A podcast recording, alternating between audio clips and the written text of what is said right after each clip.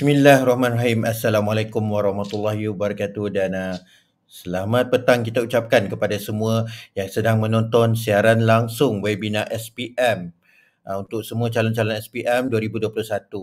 Program ini yang kita namakan Gerbang Cemerlang Sains SPM eh, um, yang dibawakan khas sebenarnya eh, yang dianjurkan oleh sektor pembelajaran uh, pejabat pendidikan daerah Johor Bahru dengan kerjasama segi universiti Kota Damansara dan mendapat kerjasama juga dan sokongan penuh daripada Kerajaan Negeri Johor. Alhamdulillah banyak pihak yang berusaha untuk membantu adik-adik kita calon-calon SPM 2021. Jadi untuk malam ni kita bawakan satu subjek yang sangat penting untuk semua calon-calon 2021 iaitu subjek sains ya bagi mereka yang mengambil kertas peperiksaan uh, subjek sains adalah penting untuk anda berikan perhatian yang tidak berbelah bagi untuk uh, webinar kita pada malam ni kerana banyak tips yang akan dikongsikan dan kabarnya uh, adik-adik semua akan disajikan dengan satu perbincangan yang cukup intens orang kata very deep very orang kata mengupas sampai terkupas penuhnya ya apakah teknik dan cara yang betul untuk menjawab soalan. Uh, dikabarkan untuk soalan kebat rasanya. Kalau tak silap saya tak apa. Nanti cikgu yang kita jemput pada malam ni akan betulkan. Uh, maklumlah saya bukan seorang guru sains. Ya tapi saya juga nak belajar eh, nak bersama-sama dengan guru pakar kita cikgu Mazura. Okey cikgu Mazura ni dari mana? Uh, beliau daripada uh, beliau dari SMK Medini uh, satu sekolah yang sangat hebat uh, di daerah Johor Bahru. Jadi untuk pengetahuan semua ya untuk um, Rancangan kita pada malam ni kita akan bersiaran lebih kurang 1 jam 30 minit eh, InsyaAllah tanpa henti.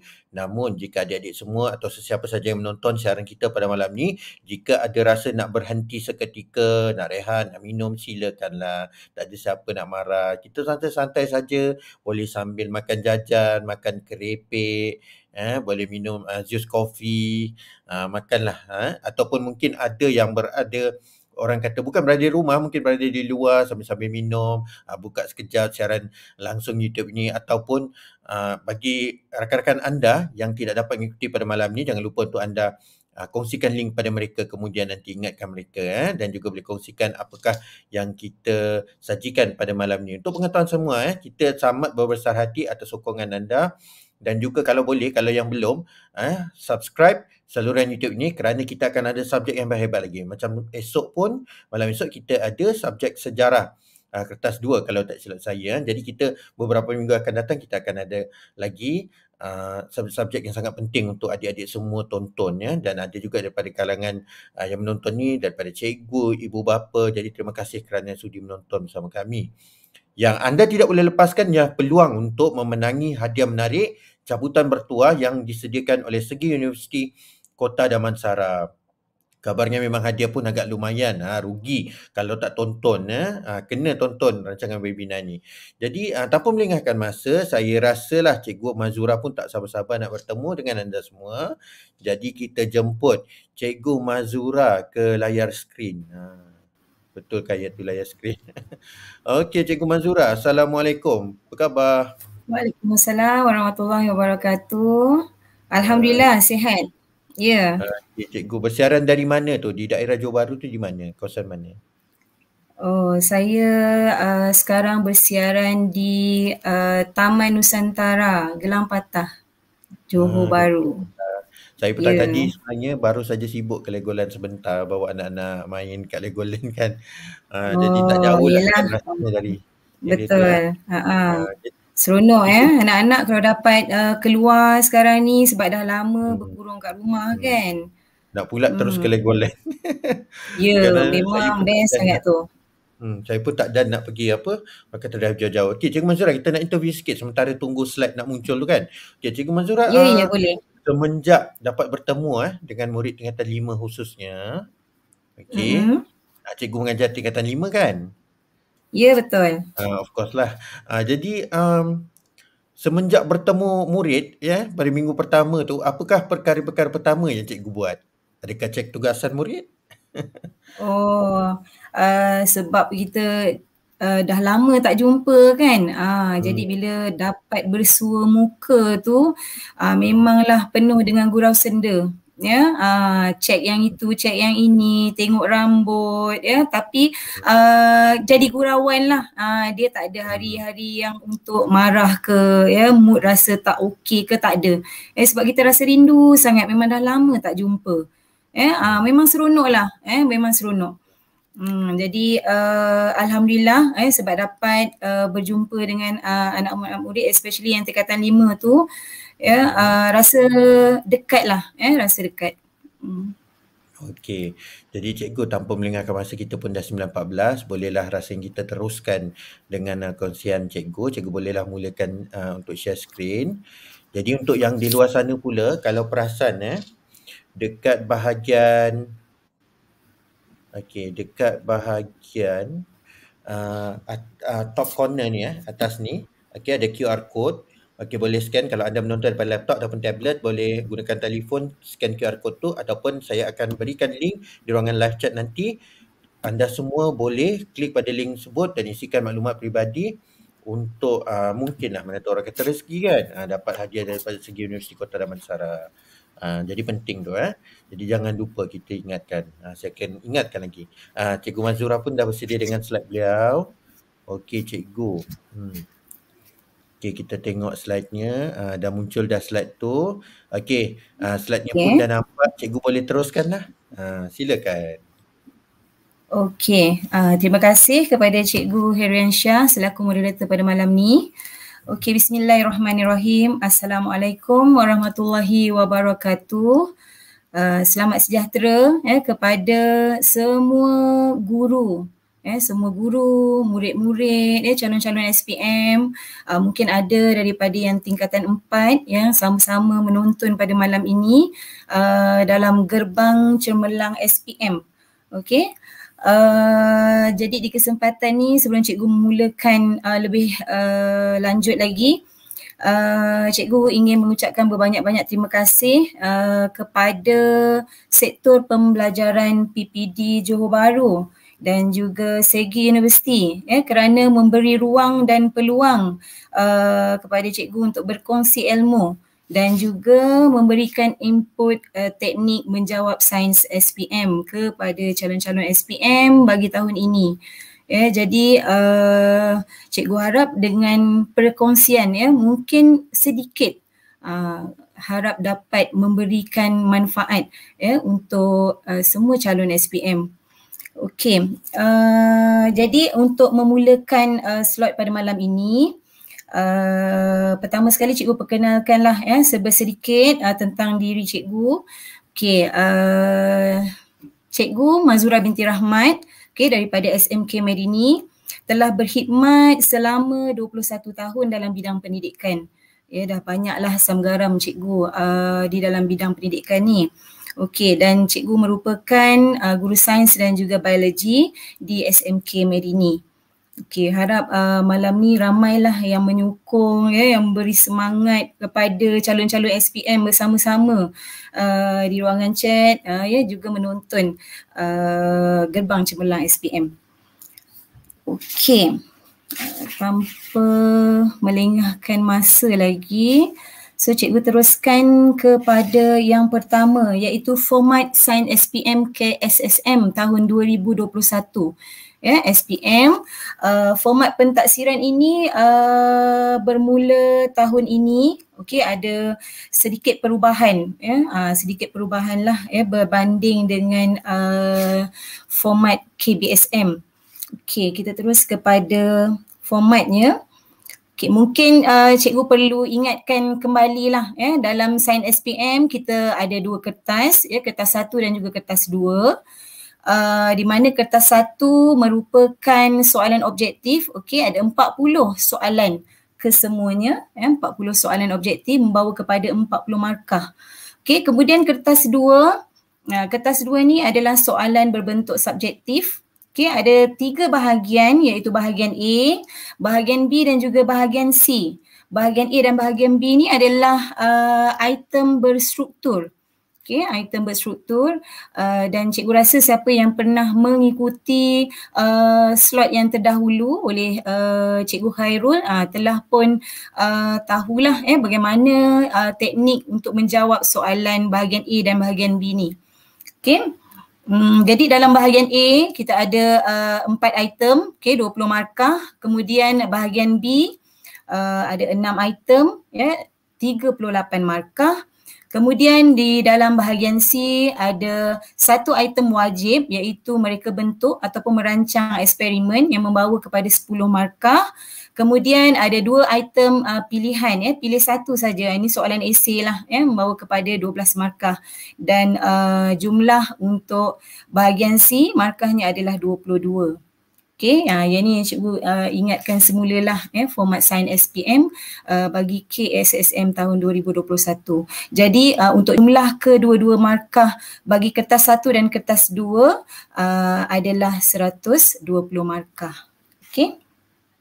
Baik, uh, untuk malam ni uh, cikgu fokuskan kepada bahagian C sahaja iaitu satu item yang wajib ya yang uh, pada eh, dasarnya kebanyakan calon SPM memang tak suka nak jawab soalan ni. Eh, tak suka nak jawab sebab perlu uh, merancang, perlu mereka bentuk, nak fikirkan ayat uh, apa nak buat untuk merancang eksperimen ni kan. Uh, jadi cikgu uh, highlightkan untuk bahagian C, item wajib ini uh, untuk cikgu kongsikan eh, bagaimana teknik yang mudah untuk awak uh, mendapatkan markah uh, 10 tu. Eh? Okay. So uh, ni contoh soalan sains SPM KSSM. Ya, uh, satu contoh lah cikgu berikan. Okay, uh, soalan nombor 11 ya, soalan nombor 11. Okay, lebih kurang macam tu lah. Uh, dia ada bagi awak uh, mungkin maklumat. Ya, mungkin dia akan berikan uh, situasi. Ya, situasi, maklumat, penyataan. Uh, kemudian um, kita ada aspek eh tiga aspek yang di bahagian bawah tu iaitu bahagian A, kemudian bahagian B, bahagian C ada pecahan aspek yang lain ya uh, ada empat di bawah tu. Okey.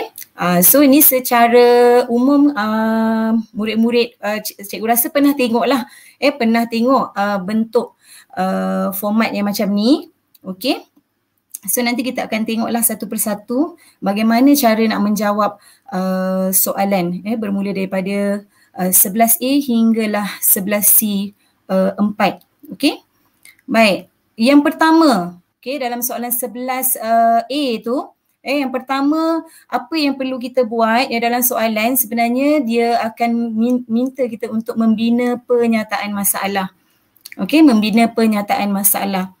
Uh, mungkin uh, sebelum ini kalau dalam KBSM kita tak ada membina penyataan masalah ni eh tapi untuk KSSM uh, dah termasuk dah membina penyataan masalah eh di dalam uh, soalan uh, bagi nombor 11 eh merancang eksperimen okey apa yang perlu ada dia macam syarat lah eh macam syarat Uh, kalau kita nak buat penyataan masalah tu apa yang perlu ada dalam penyataan masalah tu okey pertama uh, mesti ada pun boleh ubah dimanipulasikan. Okay, dalam penyataan masalah mesti ada pun boleh ubah dimanipulasikan. Okay, kalau uh, di sekolah cikgu, cikgu gunakan uh, short form MV. Eh, mungkin di sekolah uh, murid-murid uh, bergantunglah kepada cikgu-cikgu yang mengajar mungkin gunakan uh, PM pun boleh ubah dimanipulasikan. Okay, kalau MV tu dalam bahasa Inggerisnya lah manipulated variable. Ikut uh, kebiasaan yang awak dah gunakan. Okay? Uh, kalau kita dah biasa guna MV, kita guna MV. Kalau kita dah biasa guna PM, kita guna PM. Uh, last minute macam ni, awak tinggal lagi 2-3 bulan, uh, jangan ubah uh, yang dah awak dah menjadi kebiasaan. ya Short form-short form yang kita dah biasa guna sepanjang 2 tahun tu, uh, jangan ubah. ya Uh, so yang ini cikgu tak tekankan lah, ya, tak tekankan mesti nak guna MV ataupun mesti nak guna uh, PM, tidak eh awak boleh gunakan apa yang awak dah biasa. Okay. So uh, seterusnya uh, ada boleh ubah dimanipulasikan dan ada juga boleh ubah bergerak balas. Okay, uh, yang ini short form untuk cikgu biasa guna RV. Ya, yeah? responding variable tapi boleh juga guna boleh ubah bergerak balas iaitu PB. Alright. Baik, seterusnya syarat yang kedua untuk pernyataan masalah. Ayat mesti dalam bentuk soalan.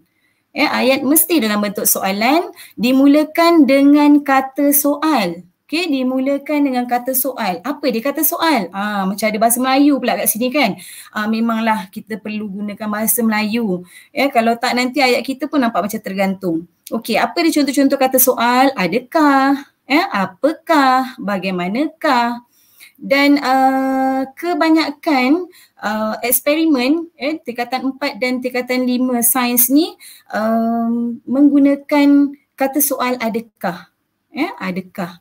Jadi uh, cikgu rasa mungkin tak tak susah lah sebab bila dekat sekolah sekarang kita dah bersemuka mungkin lebih banyak eksperimen yang kita boleh buat. Uh, jadi nanti mungkin awak pun akan terbiasa dengan penggunaan kata-kata soal ni.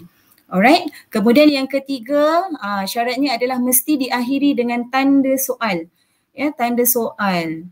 Okay, uh, sebab tu penyataan masalah.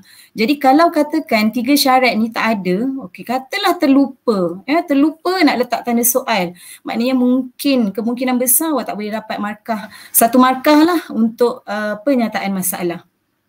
Eh? Uh, jadi kena hati-hatilah bila menulis pastikan oh ada berapa syarat? Ada tiga syarat. Uh, ada tiga syarat. Uh, apa dia? Mesti ada kata soal, mesti ada MVRV dan juga mesti ada tanda soal. Okey. Jadi uh, cikgu sertakan sekali contoh di situ. Okey, kalau awak lihat contoh di situ apakah? Apakah itu adalah kata soal. Okey, kemudian hubungan antara. Ya, itu ayat penghubung dia lah. Ya, GSIM. Okey, apa dia GSIM? GSIM tu adalah MV, ya uh, pemboleh ubah dimanipulasikan dan inersia. Okey inersia tu adalah RV pemboleh ubah bergerak balas. Dan jangan lupa mesti ada tanda soal. Okey di hujung ayat mesti ada tanda soal. Alright? Ah itulah cara untuk membina pernyataan masalah Okey, nanti masa kita uh, cuba menjawab soalan, uh, awak kena ingatlah eh, macam mana uh, nak membina penyataan masalah ni. Okey, mungkin awak boleh catatkan, ya, uh, boleh sebagai uh, panduan lah, ya, uh, nota untuk awak membuat, uh, menjawab soalan bahagian uh, C ni nanti, ya, soalan nombor 11. Okey, seterusnya, membina hipotesis. Ya, membina hipotesis apa yang perlu ada dalam membina hipotesis? Uh, kalau kita lihat eh uh, berulang-ulang kali uh, benda yang sama sahaja iaitu MV dan RV, MV dan RV. Memang eh dalam soalan nombor 11 ni MV dan RV ni memang sangat dekat di hati. Eh sebab kita memang tak boleh nak tinggalkan dua perkara ni. Okay, so membina hipotesis mesti ada pemboleh ubah dimanipulasikan iaitu MV dan juga pemboleh ubah bergerak balas iaitu RV ya? Dan yang kedua ayat dalam bentuk pernyataan okey ayat mesti dalam bentuk pernyataan ataupun ah, kalau bukan dalam pernyataan ataupun kita boleh buat secara perbandingan. Ya berdasarkan perbezaan MV tadi. Okey MV tu mungkin ada uh, yang kita bezakan yang kita ubah dalam eksperimen lah. Eh mungkin akan ada uh, dua mungkin akan ada tiga. Uh, jadi kita boleh buat perbandingan di situ. Okey Uh, jadi mungkin tadi cikgu tak ingatkan ya pemboleh ubah dimanipulasikan ni pemboleh ubah yang dalam eksperimen tu kita ubah-ubah uh, yang kita tukarkan eh contohnya kita gunakan kuprum kita gunakan gangsa uh, macam tu ya kemudian yang pemboleh ubah bergerak badan pula pemboleh ubah yang kita uh, nak tengok yang kita nak perhati yang kita yang kita nampak eh uh, dalam eksperimen Okay, uh, yang tu cikgu rasa mungkin uh, cikgu-cikgu awak semua pun dah pernah ingatkan lah. Ya. Alright. Dan bila kita membina hipotesis ni, uh, mesti spesifik. Uh, ayatnya mesti spesifik, jelas. Okey, apa maksud spesifik? Apa maksud jelas? Hmm, mesti ada satu nilai yang kita uh, boleh ukur. Maksudnya uh, bertambah, berkurang, ya, banyak, sedikit besar, kecil. Eh kita uh, cikgu nasihatkan awak kalau boleh jangan gunakan perkataan-perkataan yang tak jelas ya yang uh, contohnya macam dipengaruhi, mempengaruhi. Eh uh, perkataan tu dia tak jelas. Eh contohnya uh, GC mempengaruhi inersia eh mempengaruhi macam mana? Ah so kita tak benda tu kita tak nampak jelas. Ataupun uh, kekerasan alloy berbeza berbanding logam tulen. Ah jadi berbeza macam mana? Kita tak nampak tak nampak benda tu spesifik. Ya? Ah so untuk membina hipotesis mesti ada MV mesti ada RV dan juga spesifik. Ya ayatnya spesifik. Okey contoh. Semakin besar. Okey besar tu kita nampak spesifik. Kita tahu oh besar Okay, semakin besar jisim, ya, jisim adalah MV, ya, pemboleh ubah dimanipulasikan.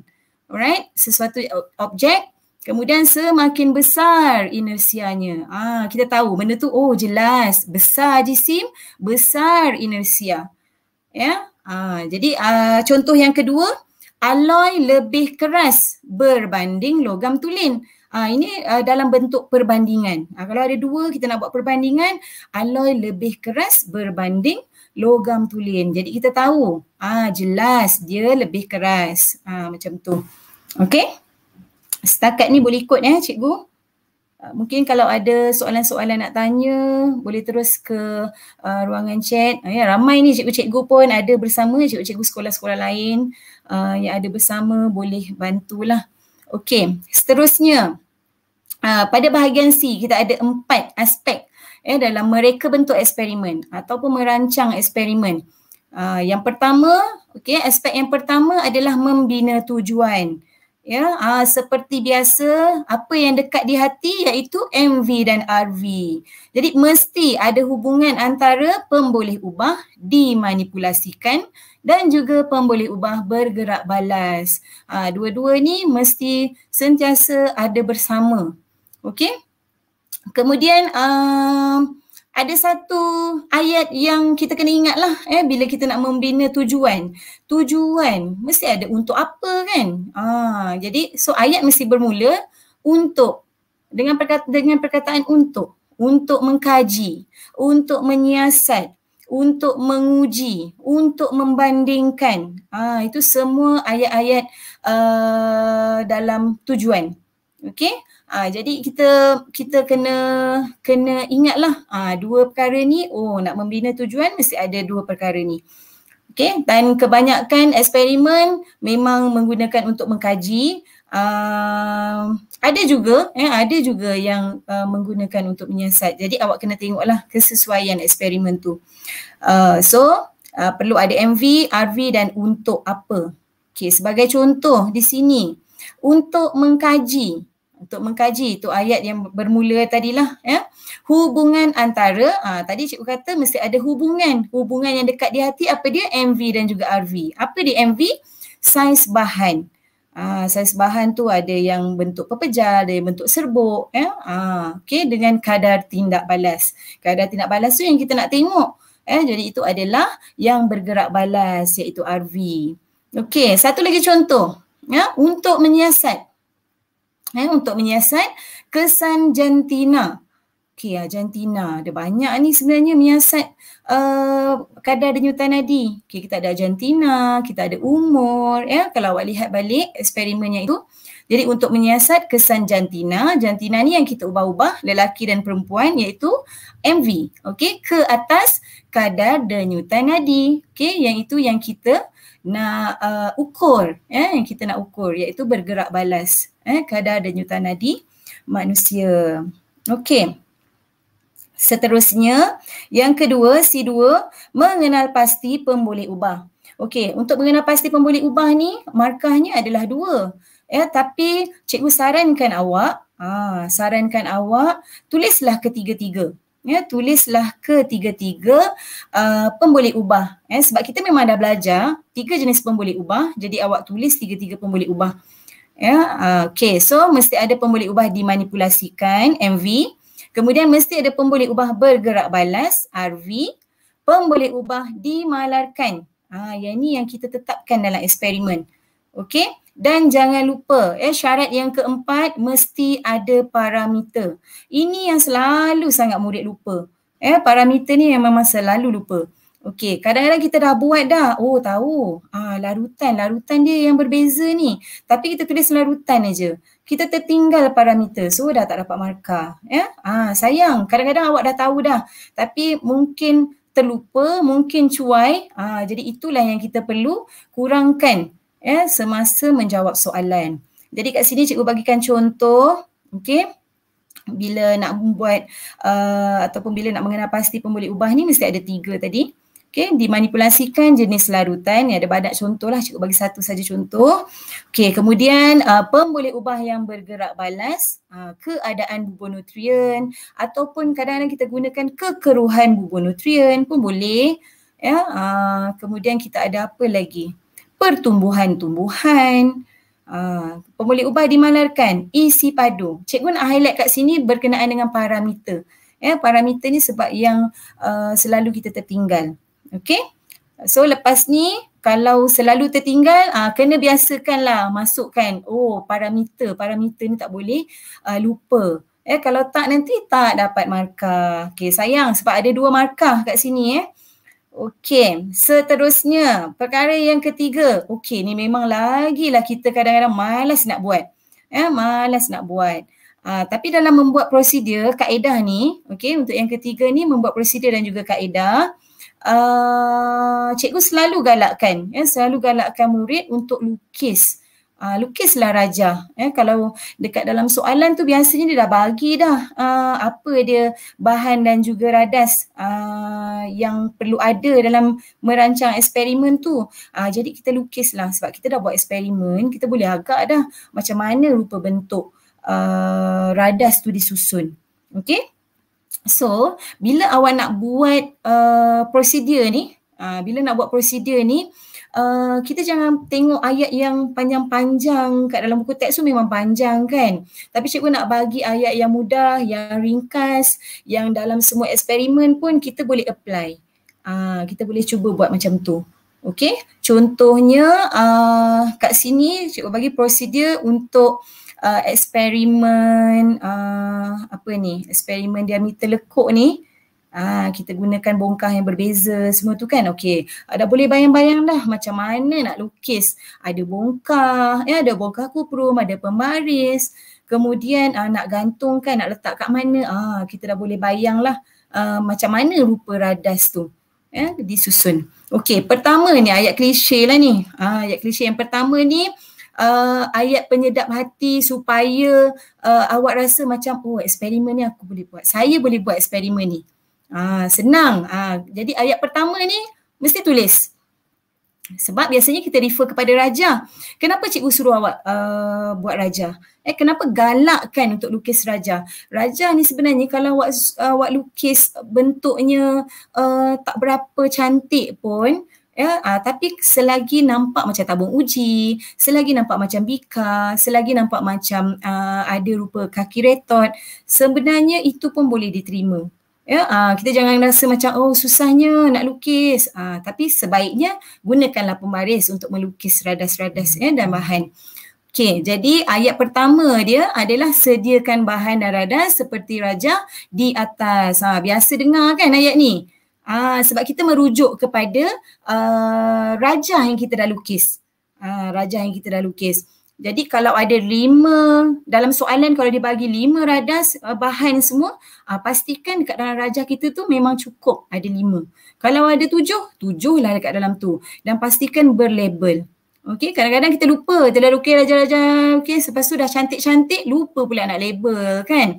Ha, jadi lepas ni pastikan boleh melabel tu dengan baiklah. Ha, jadi dah tahu dah malam ni cikgu dah kongsikan kalau ada berapa bahan dan radas yang diberikan perlu ada di dalam raja. Okay. Uh, seterusnya, okay, uh, yang kedua, uh, apa perkataan yang perlu ada untuk ayat yang kedua? Eh biasanya kita uh, dia adalah kata kerja yang kita buat. Uh, benda pertama yang kita guna apa yang kita buat? Uh, kita masukkan ke, kita gunakan ke, letakkan, gantungkan. Ah uh, ni ayat-ayat yang biasalah. Ya, yeah, uh, isikan uh, banyaklah. Okey.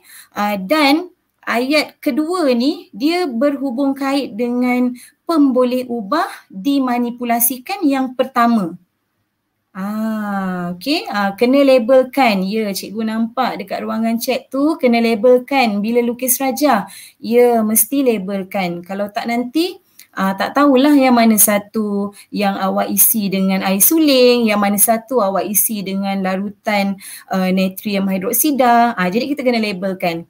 Ya, uh, label tu pun cikgu rasa tak susah sebab semua bahan darah das telah pun diberikan. Okey.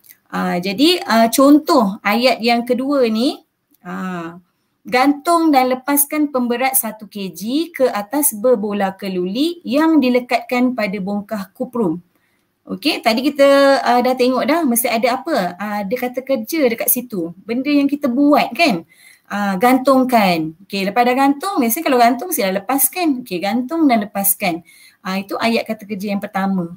Kemudian uh, tadi kita kaitkan pula dengan pemboleh ubah dimanipulasikan yang pertama.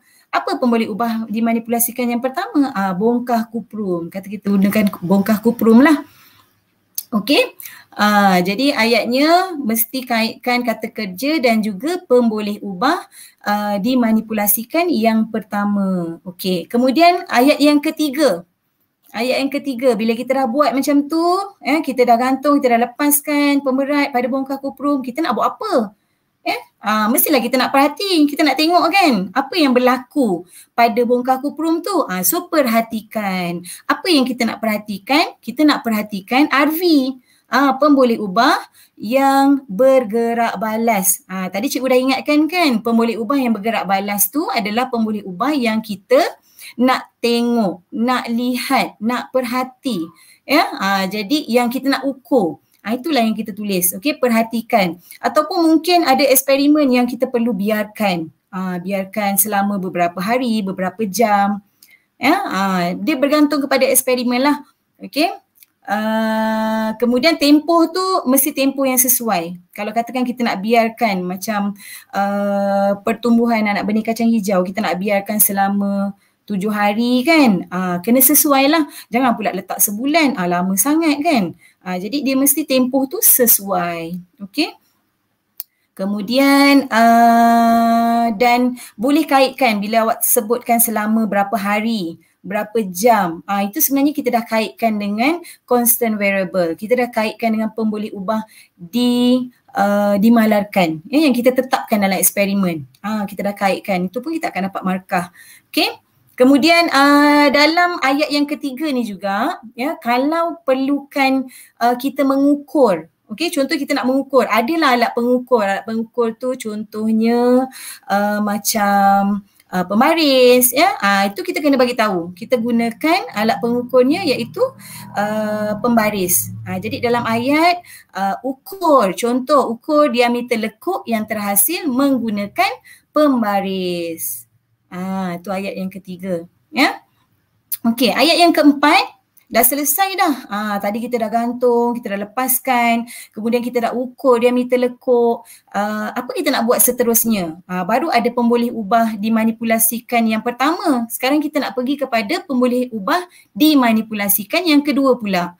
Ya, okey. Jadi kita perlu ulang balik eksperimen dengan menggunakan pemboleh ubah dimanipulasikan yang kedua, MV2. Ya, jadi ayatnya ulang eksperimen dengan menggunakan bongkah gangsa. Alright. Uh, boleh kadang-kadang kita tulis uh, panjang ya. Uh, ini cikgu bagi ayat yang ringkas. Kalau nak tulis ayat yang panjang lagi bagus. Ya, kalau boleh ingat contohnya ulang eksperimen ataupun ulang langkah berapa? Ulang langkah dua hingga tiga ataupun ulang langkah dua hingga empat. Ah itu ayat yang panjang lah. Ah boleh. Ya tak ada tak salah pun. Ha, ini cikgu bagi ayat-ayat yang ringkas supaya awak rasa macam ah, seronoknya belajar sains ni tak susah. Seronoknya nak jawab soalan nombor 11 ni tak susah. Ya, ha, jadi cikgu bagi ayat-ayat yang ringkas. Okey, dan bila kita dah ulang eksperimen, ha, kalau ada uh, contohnya kalau kita ada tiga pemboleh ubah dimanipulasikan, uh, perlu buat uh, tiga lah. Eh contoh macam sini uh, ulang eksperimen dengan menggunakan bongkah gangsa dan bongkah uh, aluminium contohnya lah. Eh uh, perlu tulis terus di situ. Okey dan ayat yang kelima, ayat yang terakhir dalam prosedur uh, perlulah kita rekodkan. Okay, apa yang kita nak rekodkan? Kita rekodkan RV, pemboleh ubah yang tadi kita dah ukur, yang kita dah tengok tadi tu. Ah, yang tu yang kita nak masukkan dekat dalam jadual. Eh kadang-kadang uh, kita tulis uh, catatkan dalam jadual. Uh, tak dapat markah. Eh tak dapat markah sebab kita tak bagi tahu apa yang kita catatkan dekat dalam jadual. So lepas ni mesti tulis. Eh pada ayat yang kelima uh, catatkan, rekodkan eh, pemboleh ubah yang bergerak balas di dalam jadual. Okey, contohnya macam dekat sini kita dah kita dah ulang eksperimen tadi, rekodkan apa dia RV, diameter lekuk. Ah, yang kita dah ukur diameter lekuk tadi kan, ah, yang itulah yang kita nak tuliskan di dalam jadual. Rekodkan diameter lekuk dalam jadual. Okey, senang tak ni? Mudah tak kita nak buat prosedur Ah, senang sebenarnya kan bila kita tahu macam mana cara nak buat tu kita akan rasa senang. Ya, dan uh, tadi cikgu galakkan awak melukis sebab melukis rajah ni sebenarnya kadang-kadang kita terlupa. Eh dekat dalam rajah tu uh, mungkin ada tertinggal dan kita boleh cover uh, yang tertinggal tadi tu di dalam ayat. Ataupun mungkin di dalam ayat kita tertinggal dan di dalam rajah tu ada. Ha, jadi kita boleh cover markah dekat situ. Ya, ha, okay. Alright. Seterusnya, yang terakhir dalam mereka bentuk eksperimen adalah penjadualan data. Markahnya adalah satu. Okay, apa yang perlu ada dalam penjadualan data? Uh, mesti ada tajuk pemboleh ubah dimanipulasikan. Uh, tak bolehlah buat petak aja kan. Uh, mesti nak kena tulis tajuk dekat dalam tu. Okay, tajuk berada di atas. Uh, pertama mesti ada pemboleh ubah dimanipulasikan yang sebelah kiri. Okay, kemudian yang kedua Ha, sebab tadi kita dah cakap kan MV dan RV ni uh, sentiasa dekat di hati. Jadi dua-dua ni tak boleh tinggal. Yang kedua mesti ada tajuk ya, pemboleh ubah bergerak balas beserta unit. Okey, kalau eksperimen itu melibatkan uh, unit. Eh, contohnya kita nak ukur macam ni diameter lekuk ada ukuran dalam sentimeter, ya, dalam milimeter. Uh, yang itu kita perlu letakkan unit. Okey. Dan yang ketiga, mesti tulis semua pemboleh ubah yang dimanipulasikan iaitu MV tadi. Mesti tulis. Eh kalau awak kosongkan saja uh, MV tu tulis tajuk je bawah tu tak tulis kan. Ah tak dapat markah lah. Walaupun markahnya satu macam oh banyaknya markah satu tapi macam-macam nak tulis kan. Tak apa. Eh bila awak dah biasa awak akan rasa mudah je cara ni. Ah awak akan akan rasa macam ah senang je ni. Saya dah tahu. Ah macam tu. Eh, jadi perlu tulis. Pemboleh ubah dimanipulasikan perlu ditulis. Okey, kenapa kat sebelah tu kosong je? Kenapa kita tak tulis diameter lekuk kan? Ah, berapa nilai dia? Ah, yang itu memang tak perlu tulis. Eh, kenapa tak perlu tulis? Sebab kita baru sahaja mereka bentuk eksperimen. Kita merancang saja eksperimen ni, bukannya kita buat. Eh, kita baru sahaja merancang. Okey. Hmm, setakat ini, uh, boleh ikut tak? Ya, untuk menjawab uh, soalan nombor sebelas ni. Uh, sebab lepas ni cikgu nak berinteraksi dengan uh, murid-murid yang ada ni. Ya, cikgu nak tengok uh, adakah cara teknik yang cikgu uh, ajarkan ni uh, boleh eh, dengan mudah uh, uh, semua yang menonton ni uh, boleh cuba menjawab. Okey, kalau macam tu kita tengok kita cikgu dah bersedia dengan satu soalan, eh soalan yang keseluruhan lah untuk nombor 11. Okey, kita lihat soalannya. Cikgu Mazura? Ya, saya. Ah, saya perasan ada beberapa soalan ya kalau cikgu uh, Mazura sudilah untuk uh, jawab ada dalam satu dua soalan. Ya. Uh, uh, okay. Saya ada nampak dekat sinilah. Eh, ada yang uh-uh. tanya adakah perlu melukis uh, rajah label uh, kalau ada rajah tu perlu tak uh, letakkan sekali label dia Oh, okey. Tadi hmm, saya dah jawab dah soalan tu. Tak apa, tak apa. Boleh. Ah, hmm. bila kita uh, melukis rajah perlu disertakan sekali dengan label. Ah, ya macam kita lah ah, manusia ada rupa bentuk orang kan mesti ada nama dia. Ah, ada nama cikgu Harry, ada nama cikgu Mazura macam tu. Jadi ah, radas-radas bahan yang kita lukiskan ni ah, juga perlu dilabelkan. Ya, ah, keseluruhan yang diberikan dalam soalan ah, perlu ada di dalam rajah. Ah, itu yang paling baik lah, yang sebaiknya. Okay. Hmm, jadi maknanya sebenarnya uh, kepada semua yang sedang menonton eh, kalau ada apa soalan yang tekan chat sebenarnya Cikgu Mazura tak tinggal. Sebenarnya uh, Cikgu Mazura juga akan tengok uh, dari masa ke semasa soalan yang anda ajukan di ruangan chat. Uh, jadi teruskan eh Cikgu Mazura. Okey, uh, saya ada nampak hmm. satu lagi soalan uh, daripada Syazwan Mohizir. Okey, kalau hmm. hipotesis guna jika maka bolehkan? Boleh, boleh. Eh, jika maka boleh, semakin-semakin boleh uh, ikut kesesuaian lah. Eh, ikut sesu- kesesuaian eksperimen. Uh, tak ada masalah. Okey. Baik. Okey, teruskan cikgu. Okey. Jadi kita tengok kepada soalan ni, uh, kaji maklumat berikut. Uh, diberikan suruh kaji maklumat berikut. Okey, pertumbuhan mikroorganisma dipengaruhi oleh beberapa faktor seperti suhu, nilai pH, kelembapan, cahaya dan juga nutrien. Okey, nilai pH yang berbeza akan memberi kesan ke atas pertumbuhan bakteria. Ah dekat situ dah ada keyword dah dibagi. Ya, ah perlu gariskan. Kenapa cikgu gariskan? Kerana ayat inilah yang akan membantu untuk awak menjawab soalan-soalan yang berikutnya. Ha, jadi kita perlu gariskan supaya kita alert. Eh, oh dalam soalan ni, ah ini yang penting ni. Dan biasanya dalam maklumat, okay, dalam maklumat, dalam situasi uh, akan ada MV dan juga RV uh, yang kita perlu carilah dekat dalam tu. Okay, macam ni memang dah nampak dengan jelas. Ya, kita dah ada MV dekat sana iaitu uh, apa dia MV dekat situ?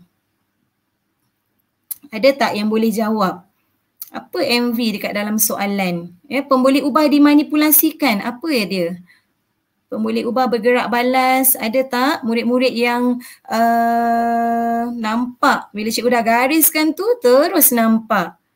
Ah, okey, bagus. Ah, cikgu Pang pun ada sekali bersama eh.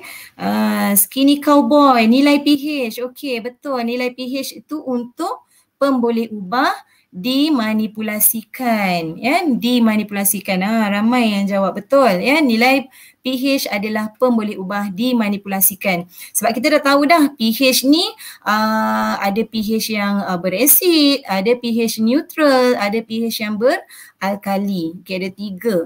Okay, kemudian yang berbeza akan memberi kesan ke atas pertumbuhan bakteria. Okey, dekat sini apa dia punya pemboleh ubah yang bergerak balas? Daripada ayat ni apa dia pemboleh ubah yang bergerak balas? Ada tak yang boleh uh, jawab? Pemboleh ubah bergerak balas. Ya, Alia Suhana, betul ya. Pertumbuhan bakteria, betul. Afiq Aiman, ah betul. Mazida, betul. Amira, Okey, pertumbuhan bakteria itu adalah pemboleh ubah yang bergerak balas.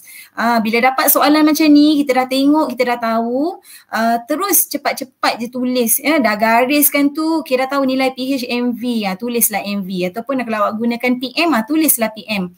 Eh, kemudian kita dah tahu pertumbuhan bakteria tu RV. Okey, tulislah terus dekat situ. Tak apa, kertas soalan ni comot-comot tu sebenarnya bagus. Ya, awak conteng-conteng tu bagus sebab awak recall balik, awak ingat balik, refresh balik apa yang awak dah belajar.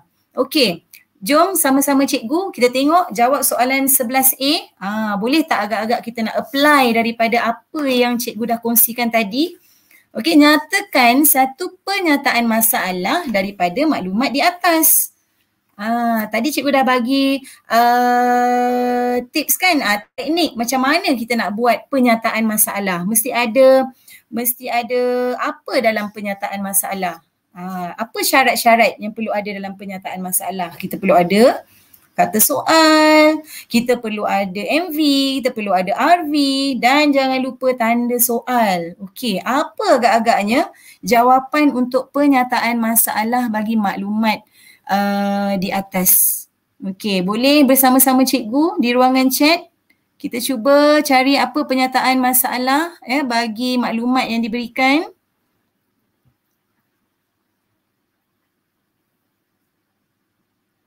Okey, daripada Muhammad Iqbal bin Mazlan. Adakah nilai pH mempengaruhi pertumbuhan bakteria? Okey, adakah nilai pH mempengaruhi pertumbuhan bakteria? Alright, satu cubaan yang baik sebab ayat ni ada uh, ada kata soal ya. Uh, ada adakah itu kata soal? Kemudian ada letak MV nilai pH dan ada letak uh, RV pertumbuhan bakteria. Kemudian ada tanda soal. Okey? Ah, tapi uh, kalau sebaiknya eh sebaiknya uh, gun, jangan gunakan perkataan mempengaruhi. Ya uh, macam bila kita bila kita menjawab soalan ni kita kena biasakan dengan uh, perkataan-perkataan yang uh, nampak jelas spesifik. Ya uh, macam contohnya dekat soalan ni dia dah ada dah perkataan kesan Ya, dia dah ada perkataan kesan. Nilai pH yang berbeza akan memberi kesan ke atas pertumbuhan bakteria. Jadi uh, dalam soalan tu sendiri sebenarnya dalam maklumat tu dah ada dah ya uh, perkataan-perkataan yang memang awak boleh direct gunakan. Okey?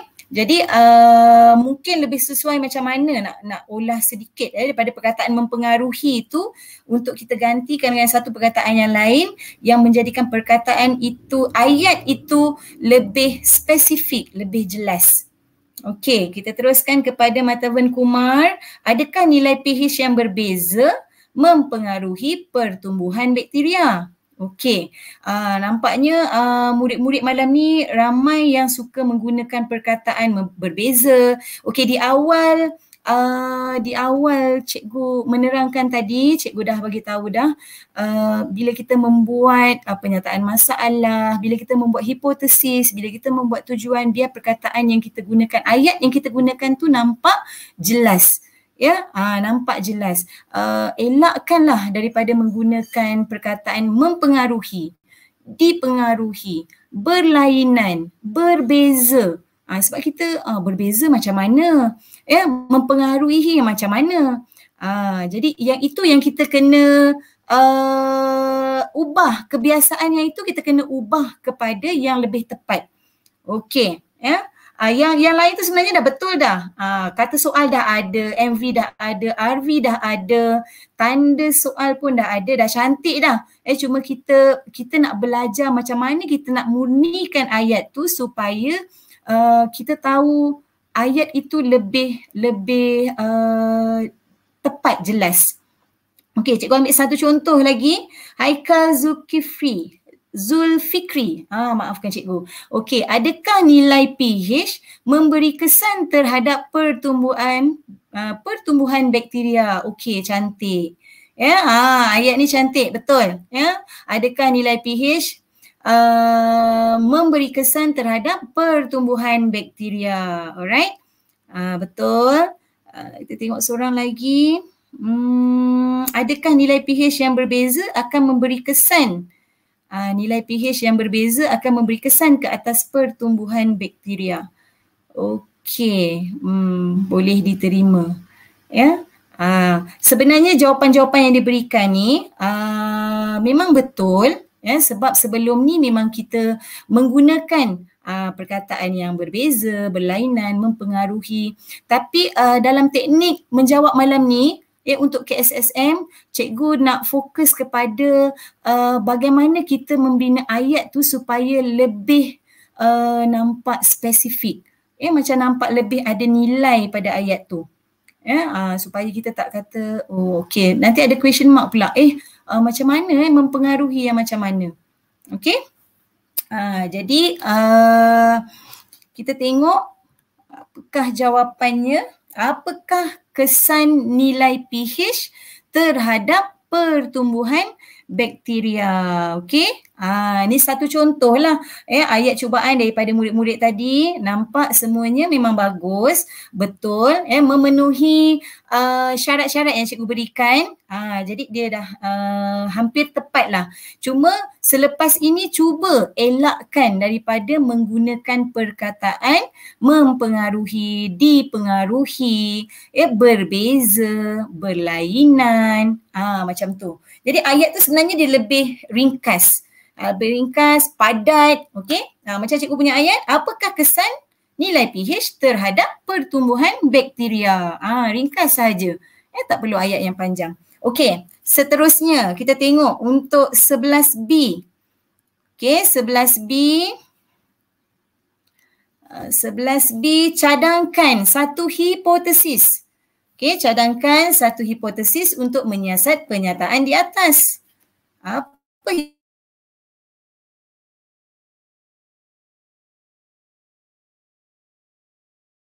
apa syarat-syarat yang perlu ada dalam hipotesis?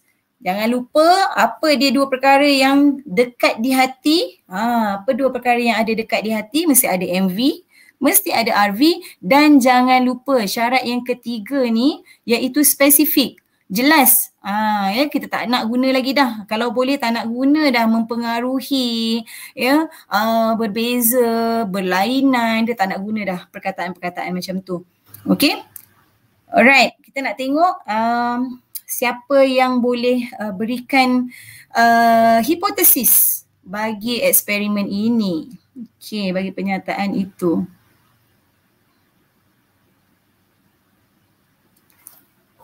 Okey.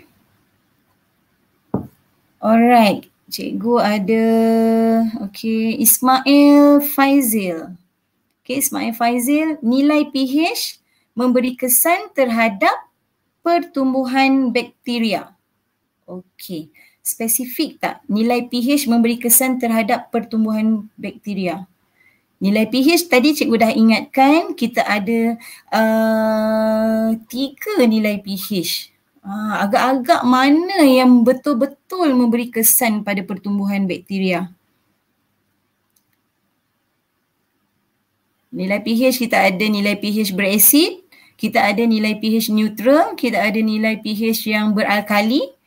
Ah, jadi kita kena tahu dah ni. Ah, dekat dalam kepala mesti dah ada dah nilai pH ni apa eh yang yang paling sesuai, yang paling uh, bagus, yang paling pesat sekali untuk pertumbuhan bakteria.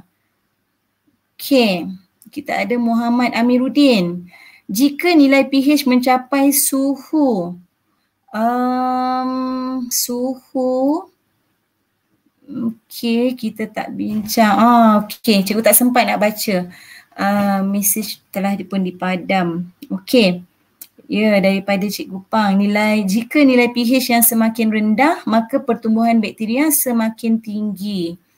Okey. Hmm. Adakah nilai pH yang rendah akan uh, menyebabkan pertumbuhan bakteria tu semakin tinggi?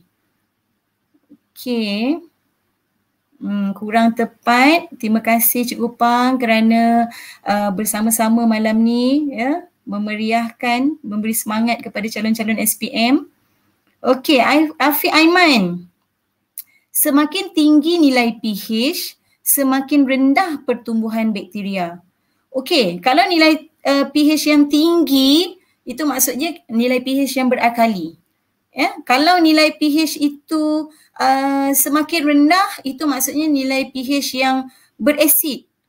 Ah, jadi sebenarnya dalam pertumbuhan bakteria ni dia tak boleh uh, nilai pH yang terlalu berasid, dia tak boleh nilai pH yang terlalu berakali. Ah, itu bila merujuk semakin tinggi ya? Ha, jadi kita macam dalam eksperimen ni kita tak sesuai nak gunakan uh, perkataan semakin semakin jika maka. Kita perlu gunakan ayat yang lebih dalam bentuk penyataan. Okey ayat yang dalam bentuk penyataan. Yang mana sebenarnya nilai pH yang paling optimum paling sesuai? Di antara ketiga-tiga yang cikgu sebutkan tadi. Adakah berasid berakali ataupun pH neutral iaitu tujuh Okey, hmm, Muhammad Fizikril Hakim. Nilai pH yang rendah dapat mengurangkan pertumbuhan bakteria. Okey, inilah tadi yang cikgu bagi tahu eh. Bila nilai pH terlalu rendah, ha, nilai pH rendah, nilai pH tinggi sebenarnya tidak sesuai untuk pertumbuhan bakteria. Ya, ha, tak sesuai. Okay, walaupun ada tapi sedikit sahaja bakteria-bakteria yang sesuai uh, dalam pertumbuhan nilai pH yang macam ni. Tapi overall kalau kita tengok secara umum keseluruhan bakteria pertum- untuk pertumbuhan bakteria ni, uh, macam mana pH-nya? Okay, seterusnya Nur Syahirah. Nilai pH neutral menyebabkan pertumbuhan bakteria. Okey, tergantung. Ah, pertumbuhan menyebabkan pertumbuhan bakteria. Ada satu lagi perkataan ya, yang perlu disambung bagi ayat ni. Okey, jika nilai pH neutral maka pertumbuhan bakteria lebih baik. Okey, kata Aboy Mikael. Okey, bagus ya. Uh, jika nilai pH neutral maka pertumbuhan bakteria lebih baik ataupun lebih pesat. Ah, betul jawapan yang ni. Okey, jika nilai pH neutral maka pertumbuhan bakteria aktif. Okey, Alia Natasha. Alright. Baik, kita tengok jawapan pertumbuhan bakteria paling pesat pada nilai pH 7 ataupun uh, kalau kita tak nak guna 7 kita guna neutral ya. Kebanyakan ada yang di ruangan chat ni menggunakan pH neutral. Boleh. Ya, awak nak buat nilai pH 7 ke, awak nak gunakan nilai pH neutral ke, boleh. Alright, pertumbuhan bakteria paling pesat pada nilai pH 7. Okay, Anissa Zira. Kalau letak neutral menggantikan nilai pH 7 boleh ke cikgu? Okay, memang boleh. Ya, sebab nilai pH 7 tu merujuk kepada nilai yang neutral. Alright? Okay. Baik, cikgu pergi kepada soalan yang seterusnya. Okay, ini bahagian uh, 11 uh, aspek yang uh, aspek C ni uh, dekat sini dia dah dah berikan okey apa dia uh, macam mana kita nak mereka bentuk eksperimen tu uh, yang tadi tu kita nak jawab berdasarkan kepada penyataan diberikan berdasarkan maklumat berdasarkan uh, mungkin ada situasi ya tapi untuk soalan kita nak mereka bentuk ataupun soalan kita nak merancang eksperimen tu uh, dia dah ada di bahagian yang C Okey, dekat situ dia dah bagilah radas dan bahan yang perlu digunakan. Okey, dekat sini soalannya berdasarkan penyataan yang diberi, reka bentuk satu eksperimen makmal untuk menguji hipotesis anda dengan menggunakan air suling, larutan natrium hidroksida, bubur nutrien, kultur bakteria dan dua buah tabung uji. Okey, dia dah bagi dah. Ya, kita dah dapat kat sana tu ada ada berapa?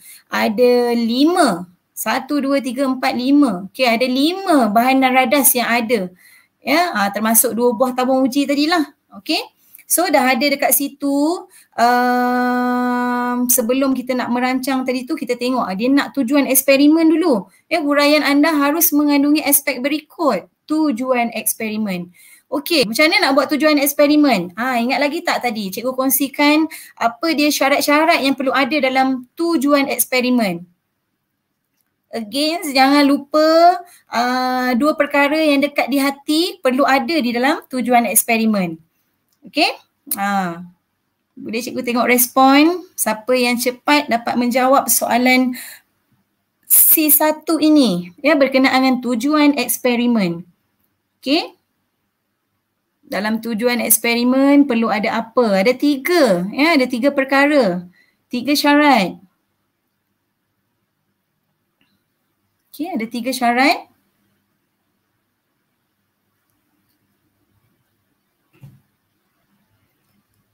Okey, ah, cikgu dah nampak ada satu. So, Sitfang, Okay, untuk mengkaji, alright, cantik, dah ada dah, ya, untuk, baik, untuk mengkaji hubungan antara, okay, ayat penghubungnya, ya, hubungan antara nilai pH terhadap pertumbuhan bakteria, okay, cantik, memang terbaik. Ya, ah, ayat yang lengkap, ada tiga perkara untuk mengkaji, yang pertama, kemudian dikaitkan pula hubungan antara pemboleh ubah dimanipulasikan dan pemboleh ubah yang bergerak balas iaitu nilai pH dan juga pertumbuhan bakteria. Okey, memang cantik ayat ni. Alright, uh, Ismail Faizil uh, untuk mengkaji hubungan antara larutan. Okey, larutan, larutan. Ah, larutan. Ah, larutan apa ni? Ah, tertinggal ni, ya, dengan pertumbuhan bakteria. Ah, tertinggal. Uh, Okey.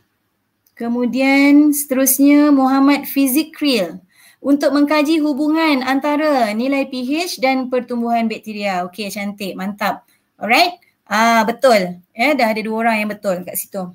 Okey, so kita tengok perlu ada apa perkataan untuk mengkaji eh, untuk mengkaji uh, hubungan antara boleh kita guna kita nak guna perkataan kesan pun boleh. Uh, tu yang sebab daripada uh, maklumat diberikan digunakan perkataan kesan kan? Ah uh, boleh. Uh, so uh, kalau gantikan kesan tu dengan perkataan hubungan antara pun boleh. Jadi untuk mengkaji kesan nilai pH ya uh, dan juga pertumbuhan bakteria ya terhadap pertumbuhan bakteria. Alright, seterusnya yang kedua, mengenal pasti pemboleh ubah. Alright. Mengenal pasti pemboleh ubah tadi cikgu dah uh, jelaskan ya uh, dalam soalan ini uh, markahnya adalah dua. Tapi uh, biasakan ya biasakan cuba jawab untuk ketiga-tiga pemboleh ubah. Ya, uh, cuba biasakan untuk menjawab ketiga-tiga pemboleh ubah. Ya, insya-Allah dalam ketiga-tiga ni kalau ada mungkin yang tersilap ke uh, boleh boleh cover lah kan markah tu. Okay, kita tengok jawapan untuk MV, RV dan juga CV pemboleh ubah dimanipulasikan, bergerak balas dan dimalarkan. Hmm. Okay. Tengok jawapan. Ada tak? Boleh saja tulis yang uh, tulis yang ringkas lah kat ruangan chat tu. Ya, uh, sebab kalau nak tulis panjang tu kan macam mungkin mungkin uh, ambil masa sikit kan. Tapi bila awak buat jawab soalan isi nombor 11 ni Uh, tak boleh guna short form eh. Uh, tak boleh guna short form, tak boleh guna bahasa-bahasa yang uh, macam dekat dalam uh, WhatsApp, Telegram, uh, WeChat ke apa benda tu ah uh, tak boleh. Kita kena guna ayat yang uh, lengkap, guna perkataan yang ditulis dengan ayat yang penuh. Eh perkataan penuh lah, ejaan yang betul. Ya, pemboleh ubah dimanipulasikan.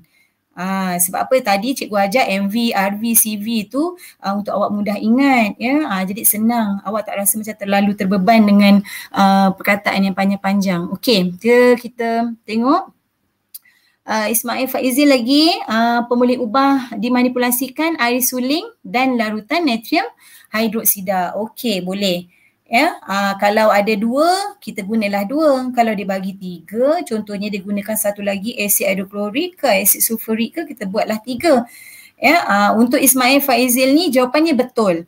Uh, kalau awak dah biasa menggunakan uh, jawapan yang macam ni, okey boleh teruskan. Tak ada masalah eh sebab uh, dalam kita memberikan jawapan untuk pemboleh ubah ni ya uh, tadi cikgu dah bagikan uh, cara eh supaya kita tak tinggalkan parameter. Okey kita tak tinggalkan parameter. Contoh-contoh parameter tadi cikgu dah berikan juga eh jenis isi padu. Tapi kalau awak buat jawapan macam tu boleh juga diterima ya. Uh, okey uh, MV nilai pH okey yang bergerak balas uh, ya yeah, sorry yang dimanipulasikan nilai pH betul?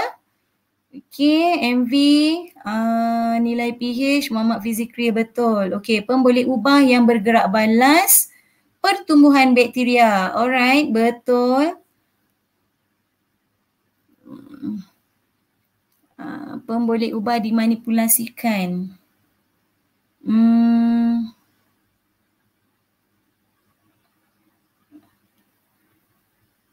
Okay, Ismail Faizil. Uh, bubur nutrien. Okay, tak ada parameter ya Ismail. Ah, uh, tertinggal parameter di situ. Okay, skinny cowboy. Jenis kultur bakteria untuk uh, pemboleh ubah yang dimalarkan CV. Betul? Ya, betul. Bagus. Okay. Kemudian uh, Aboy Mikael, jenis larutan. Okay, jenis larutan. Hmm. Jenis larutan pun kita boleh terima. Okay, Diana Zamri, pemboleh ubah bergerak balas, air suling. Air suling sahaja. Ah, tertinggal ni, eh tak lengkap. Ah, ni cikgu cakap bahaya. Uh, kalau jawapan yang awak nak tulis apa dia bahan yang kita gunakan perlu lengkap. Kita perlu tulis semua sekali bahan yang kita jadikan pemboleh ubah tu. Ya, uh, tak boleh tinggal-tinggal. Okey, air suling tadi kita ada air suling dan juga larutan natrium hidroksida kan. Ah jadi kita kena tulis dua-dua. So lebih selamat kalau kita gunakan parameter tadi tu dan kita letakkan uh, contohnya jenis larutan. Katakan kita nak guna jenis larutan kan ataupun mungkin tadi ada kawan-kawan yang buat uh, nilai pH. Ah betul ya. Ah. Okey. Seterusnya uh, Cik Upang kata yang dimanipulasikan nilai pH. Okey, betul. Uh, pemboleh ubah yang bergerak balas pertumbuhan bakteria. Bagus. Ah, cikgu matematik boleh jawab soalan sains. Memang hebat. Okey. Pemboleh ubah yang dimalarkan isi padu bubur nutrien. Alright, cantik Cikgu Pang. Betul eh? Ah, baik. Okey, so cikgu teruskan kepada jawapan dekat sini uh, pemboleh ubah dimanipulasikan kita boleh gunakan uh, sama ada jenis larutan okey jenis tadi jangan tinggal tu adalah parameter eh nilai pH eh nilai itu adalah parameter okey uh, kemudian Hmm, kalau kita nak tuliskan, okey jenis larutan tadi kita nak tuliskan air suling kan. Uh, kita nak tulis air suling, tak boleh tulis air suling saja. Perlu tulis uh, apa larutan yang kita gunakan. Uh, so kalau ada dua kita kena tulis dua-dua tak boleh tinggal ya air suling dan larutan natrium hidroksida ah uh, macam tu jadi panjang sikitlah jawapan kita kan okey uh, kemudian uh, pada pemberi ubah bergerak balas kita ada pertumbuhan bakteria. Okey. Yang ini uh, yang kita uh, pemboleh ubah yang secara teori lah. Sebenarnya dalam pemboleh ubah bergerak balas ni kita ada dua tau. Ya yeah, secara teori yang kita bela- ataupun kita cakap yang tersurat dan tersirat lah kalau dalam bahasa Melayu. Ah macam tu. Ya yeah? pertumbuhan bakteria tu yang uh, tersirat. Uh, di sebalik apa yang berlaku yang kita nampak tu apa sebenarnya yang tersirat terjadi kan? Uh, jadi pertumbuhan bakteria ni yang kita tak nampak tapi sebenarnya dia berlaku. Uh, contohnya macam bakteria tu bertumbuh. Kita tak nampak dia membesar kan? Uh, jadi itu yang tersirat. Tapi yang tersurat ni yang kita nampak secara operasinya dalam eksperimen ni yang kita perhati tu adalah keadaan bubur nutrien ataupun kita tulis kekeruhan bubur nutrien. Ha ya. Okey. Kemudian seterusnya pemboleh ubah dimalarkan. Uh, kita ada isi padu larutan kultur bakteria, kita boleh buat isi padu bubur nutrien, kita boleh buat jenis bakteria. Uh, ni semua yang kita tetapkan ya yang sama. Ya suhu persekitaran, tempoh masa. Okey. Ya, Hadijah Jamaluddin. Terima kasih cikgu ya bersama-sama malam ni. Betul cikgu ya PM nilai pH, PB kekeruhan bubur nutrien dan juga PDM jenis bakteria. Tanya cikgu. Okey. Baik, uh, seterusnya. Okey, baik. Ah, ada satu soalan daripada Cikgu Pang. Uh, terima kasih cikgu. Ya, kadang-kala pemboleh ubah dimalarkan ada banyak. Betul. Pemboleh ubah uh, dimalarkan ni memang ada banyak. Ya, adakah perlu tulis semua? Jangan cikgu, jangan tulis semua. Okey, bahaya eh pemboleh ubah ni, soalan yang berkaitan dengan pemboleh ubah sama ada dimalarkan, dimanipulasikan ataupun yang bergerak balas, jangan tulis banyak-banyak. Tulis satu cukup, ya. Ah, tulis satu cukup. Kenapa cikgu kata tulis satu cukup? Awak pilih lah, pilih lah. Kalau ada list tu ada banyak kan dalam kepala ni kita memang tahu ada banyak. Kita pilih jawapan yang paling kita rasa tepat yang boleh bagi markah kepada kita. Ya, ha, jangan tulis banyak-banyak. Okey, kenapa cikgu tak bagi tulis banyak-banyak? Saya tahu banyak cikgu, kenapa saya tak boleh tulis banyak? Jangan. Kerana, okey, kalau awak tulis jawapan yang pertama tu betul, jawapan yang kedua tu salah, okey awak tak dapat markah. Ha, rugi tak? Rugi kan? Ha, jadi kita jangan buat jawapan yang banyak-banyak macam ni walaupun kita memang dah hebat, dah bagus. Ya, jadi jangan tulis banyak. Ha, tulis satu yang paling kita rasa yakin, tepat, memang boleh dapat satu markah. Okay? Ha, sebab kita risau. Kadang-kadang uh, mungkin kita overconfident ataupun mungkin kalau kita tak overconfident, um, kita kadang-kadang macam terkelip mata. Eh, tertulis pula tiba-tiba kan? Ah, okay.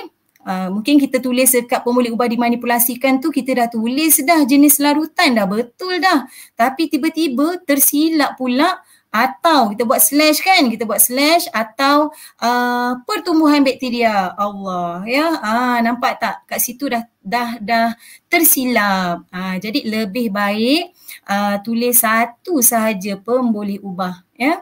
Macam dekat sini pilihan jawapan ni saya tulis banyak lah eh? Cikgu tulis banyak supaya uh, nampak okey ada banyak lah sebenarnya pemboleh ubah ni. Bukan hanya ada satu sahaja. Okey awak boleh pilih yang mana yang paling tepat awak rasa yang awak ingat lah. Okay. Terima kasih. Eh, Cikgu Suresh Ramasami pun ada bersama kita malam ni. Terima kasih Cikgu. Okay, seterusnya. Uh, dalam prosedur ataupun kaedah. Okay, tadi cikgu tak tunjukkan gambar kan? Ah, ni cikgu tunjukkan satu gambar. Contoh eh daripada soalan ni. Uh, dia ada tadi kita dah tengok ada lima uh, radasan bahan yang kita dah berikan. Okey, apa yang kita nak buat ni? Eh sebelum kita tuliskan uh, kaedah tu, eh prosedur yang ada lima yang cikgu dah bagi tahu tadi, Okey, kita tulislah. Kita nampak apa nak buat dulu. Takkan nak tulis, nak lukis air suling dulu kan? Nanti nak masukkan air suling tu kat dalam apa? Takkan nak tulis, nak, nak lukis dulu larutan natrium hidroksida. Lepas tu nak masukkan apa pula? Uh, nak masukkan larutan tu dalam apa? Uh, so kita tengok apa bekas yang ada kat situ. Ya, apa radas yang kita boleh masukkan? Uh, Okey, dah ada dah dua buah tabung uji. Jadi kita lukis dulu buah, dua buah tabung uji tu. Ya, uh, kita lukis dua buah tabung uji. Okey, uh, secantiknya, sebaiknya, sebagusnya lukislah gunakan pembaris. Ya, mesti ada pembaris. Eh gunakan pensel. Kalau tersilap awak boleh padam. Okey, gambar ya raja boleh lukis menggunakan pensel. Okey, tapi bila awak melabel, ah label ni wajib ya, uh, mesti kena label. Ah tak boleh tak label. Kalau awak lukis saja tabung uji tak ada label, ah samalah. Ya, tak ada markah. Okey. Okey. Jadikan bila awak dah lukis tabung uji, okey ada dua. Ha, lukislah kat situ tabung uji. Kan? Okey, kalau awak nak label ada A, ada B pun boleh. Tak ada masalah. Ha, buatlah tabung uji A, tabung uji B. Boleh. Okey, kemudian apa lagi yang ada? Oh, satu kita letak air suling. Okey, tulislah kat situ ada air suling untuk yang uh, tabung uji yang pertama. Tabung uji yang kedua, ada apa lagi larutan yang kita nak gunakan? Oh, ada larutan natrium hidroksida. Jadi ah letaklah larutan natrium hidroksida. Okey, kemudian kita ada bubur nutrien, kita ada kultubakteria. Mana nak letak ni? Sama, kita letakkan juga di dalam tabung uji, dua tabung uji tadi. Okey, dua-dua ni mesti ada dalam kedua-dua buah tabung uji. So kita labelkanlah bubur nutrien uh, tambah dengan larutan kultur bakteria. Okey, kalau kalau katakan awak ingatlah berapa agak-agak bubur nutrien tu boleh je letakkan nilai. Ya sebab tadi kita dah uh, masa kita buat uh, pemboleh ubah kita dah letak isi padu kan. Ah okey. So itu yang kita dah tetapkan isi padu bubur nutrien. Jadi kita letaklah nilai, nilai yang munasabah lah. Okey 10 ml, 15 ml, ah macam tu. Sebab dengan uh, apa? dengan nilai tu kemudian bila awak dah letak kita dah tahu dah kat situ pemboleh ubah yang dimalarkan kan ah insyaallah awak akan dapat satu markah dekat situ okey pada rajah ni kebanyakannya kalau kita tengok bila kita lukis rajah tu dengan lengkap uh, biasanya dua ataupun tiga markah awak dah boleh dapat dah pada rajah okey Ha, so yang ini yang simple lah. Kalau ada tiga, contohnya ada tiga, tambahlah satu lagi kan dalam soalan letak pula kat situ asid sulfurik katakan. Ya yang berasid tadi. Ah ha, kena lukis tiga lah. Ha, ya. Kena lukis tiga sebab awak nak label satu lagi tu asid sulfurik punya larutan. Alright. Ha, kalau kita lukis satu, kita tak nampak pemboleh ubah yang bergerak balas. Ah, sebab bila awak lukis tiga, kita nampak oh pemboleh ubah yang uh, sorry, pemboleh ubah yang dimanipulasikan. Ya, ah, pemboleh ubah yang dimanipulasikan tu kita nak kena tengok pada rajah. So bila awak dapat buat dua macam ni, awak dah dapat dah pemboleh ubah yang dimanipulasikan. Ah, kemudian awak dapat lagi yang ditetapkan dah dapat lagi yang 10 ml bubur nutrien. Kemudian awak campurkan larutan kultubakteria tadi. Okey. Jadi uh, pada rajah mesti ya kalau lengkap awak boleh dapat dua ataupun tiga markah. Okay, so rajah uh, di atas daripada prosedur ataupun kaedah lah. Okay, so macam mana nak buat prosedur ataupun kaedah? Uh, jadi ini cikgu terus guide lah eh. Uh, cikgu terus guide jawapan dia. Okay, Ha, ni sama macam yang cikgu bagi uh, syarat-syarat ya untuk membuat prosedur. Okey, pertama ayat klise kita nak kena ingat. Apa dia ayat klise? Dah ada raja, ha, dah ada bahan dekat atas kan? Ha, lukis, kena lukis ni, lukis label. Okey. So ayat pertama kita ayat uh, seronok ni, ha, seronok. Oh, boleh buat ni, boleh buat. Okey, kita tulis dulu ayat pertama. Apa dia ayat pertamanya? Sediakan bahan dan radas seperti raja di atas. Ah, okey. Kemudian perkara yang kedua, tadi cikgu kata perlu ada apa? Perlu ada perkataan uh, masukkan, gunakan, uh, macam tu kan? Uh, jadi uh, perlu masukkan kata kerjanya apa. Okay? Dan disertakan pula dengan uh, pemulih ubah dimanipulasikan yang pertama lah. Okay? Uh, so masukkan air suling, Ha, itu pemboleh ubah yang dimanipulasikan tadi ke dalam tabung uji yang mengandungi bubonutrien dan bakteria. Ya, bila kita buat rajah tu lengkap, sebenarnya dia memudahkan kita untuk membina ayat. Ha, ya, dia membantu kita untuk membina ayat. Okay, alright. Tu ayat yang kedua. Ayat yang ketiga, perhatikan pertumbuhan bakteria ataupun kita buat perhatikan kekeruhan bubonutrien. Ah ini untuk yang RV. Sebab pemboleh ubah yang bergerak balas tadi yang kita nak perhatikan ataupun kalau dia melibatkan uh, pengukuran yang menggunakan uh, alat pengukur, uh, buatlah ukurkan. Uh, tapi dalam eksperimen ni kita perhatikan pertumbuhan bakteria lah kan. Okey dah dapat lagi dah satu markah kat situ. Okey, kemudian kita kaitkan pula dengan pemboleh ubah dimanipulasikan. Apa yang kita buat? Takkanlah kita uh, campur-campur je kita nak terus tengok kan? Kita tak nampak, tak sempat pun bakteria tu nak bertumbuh. Jadi kita biarkan selama tiga hari. Okey, itu masa. Ya? Tempoh masa kita dah tetapkan. Okey, yang kelima. Yang kelima, ulang. Ah, ayatnya yang kelima, ulang eksperimen. Okay, ulang eksperimen dengan menggunakan apa yang kita belum buat. Larutan natrium hidroksida. Ini merupakan pemboleh ubah dimanipulasikan yang kedua. Okay, ha, ulang eksperimen dengan menggunakan larutan natrium hidroksida.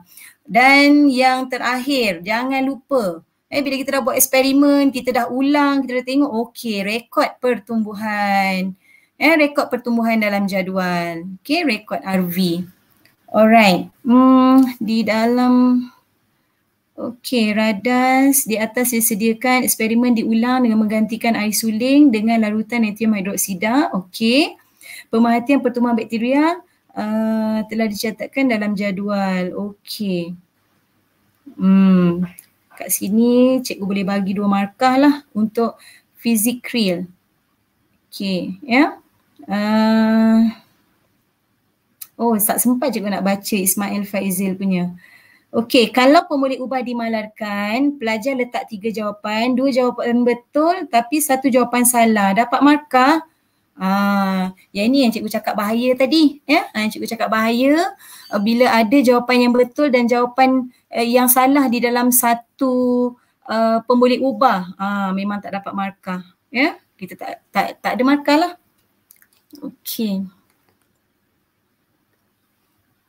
Baik, seterusnya yang terakhir. Okey, yang terakhir uh, penjadualan data. Okey, dalam penjadualan data apa yang perlu ada? Okey, apa yang perlu ada? Ingat lagi tak? Cikgu kongsikan syarat-syarat dalam penjadualan data. Uh, jangan lupa uh, dua perkara yang dekat di hati iaitu MV dan juga RV. Ya, MV dan juga RV. Okey. Ha, ini kalau cikgu nak suruh tulis kat chat tu memang tak nampak lah kan. Jadi kita terus saja. Okay, ini dia punya contoh jawapan. Ya, kita ada nilai pH untuk MV. Uh, mesti tulis, ya, mesti tulis MV dan juga RV pertumbuhan bakteria ataupun kita mungkin uh, tengok kepada kekeruhan bubonutrien. Okey, ini yang RV. Ya, dan uh, mesti tulis uh, semua uh, MV. Ya, mesti tulis semua MV. Uh, maksudnya kalau kita uh, gunakan nilai pH, uh, nilai pH 7 ataupun kita tulis neutral dan juga nilai pH beralkali. Okey, dekat pertumbuhan bakteria tu tak perlu isilah sebab kita baru sahaja merancang. Eh, kita reka bentuk saja, kita bukannya buat eksperimen. Okey. Dan kalau katakan awak gunakan jenis larutan untuk MV, uh, tulislah air suling dan juga natrium hydroksida. Okey, yang sebelahnya RV tu masih samalah. Okey, baik ada satu soalan daripada Ismail Faizil. Uh, cikgu, kalau kita dah lukis dengan selengkapnya dengan berlabel, kalau kita cuma tulis pada prosedur tu uh, perlu catat pada jadual sahaja boleh dapat empat markah juga ke? Uh, kalau tulis perlu catat macam tu saja tak tahu nak catat apa tak dapatlah markah. Ah uh, ya. Maksudnya katalah mungkin awak tak sempat lah kan awak dah lukis-lukis, lukis cantik lepas tu masa pun dah habis tak sempat lah nak lukis kan. Uh, yang dapat nak tulis kat bawah tu tiba-tiba uh, catat pada jadual, uh, catat pada jadual contoh. Okey tak? Tak ada markah lah untuk catat pada jadual. Kenapa tak ada markah untuk catat pada jadual? Sebab tak ada catat apa. Uh, at least awak kena tulis lah uh, catat RV tadi kan. Uh, pemboleh ubah dimanipulasikan. Uh, kita mesti kena tulis yang itu. Ya, RV tu tak boleh tinggal. Okay. Uh, jadi uh, untuk markah di dalam rajah tu kalau uh, betul memang kita akan dapat markah lah. Uh, bergantung kepada apa yang awak awak uh, labelkan. Ya bergantung kepada apa yang awak labelkan dan juga lukis. Boleh eh Ismail? Alright. Okay um, okay cikgu rasa cikgu dah selesai untuk uh, soalan bahagian uh, AC nombor 11 ni. Uh, ada tak soalan-soalan yang nak ditanya? Okay. Muhammad Fizik Real. Cikgu, kalau dekat atas kita tulis nilai pH, uh, dekat kaedah kita tulis jenis larutan, boleh ke Maksudnya, oh pada kaedah awak tulis lain, pada uh, ni macam macam pening juga eh, fizikrin. Ah, kalau tertulis eh, kalau tertulis, ah, doa-doa insyaAllah dapat markah lah tu. Ya, sebab dia masih lagi bercerita tentang uh, pemboleh ubah yang dimanipulasikan kan. Tapi kalau boleh elakkan daripada membuat silap. Okey, uh, kalau boleh jangan tulis lain-lain lah daripada pemboleh ubah yang kita dah buat tu kita mengenal pasti pemboleh ubah, kita guna yang itu je. Ya, kita gunakan pemboleh ubah yang dah sedia kita uh, tulis pada soalan yang sebelum tu. Uh, jadi kita ambil je terus, ya tak perlu nak pening-pening lagi fikir ni yang mana. Uh, tapi kalau tersilap, ya tersilap sebab tu kita perlu menyemak. Uh, jangan lupa menyemak. Okey, Ismail maksud saya catatkan RV sahaja. Okey, dapatlah markah untuk catatkan RV tu. Eh maksudnya tadi kalau ayat yang terakhir awak sempat tulis uh, uh, rekodkan pertumbuhan bakteria. Awak sempat tulis yang itu je. Awak dapatlah markah untuk yang itu. Okey, uh, satu markah untuk yang itu awak dapat.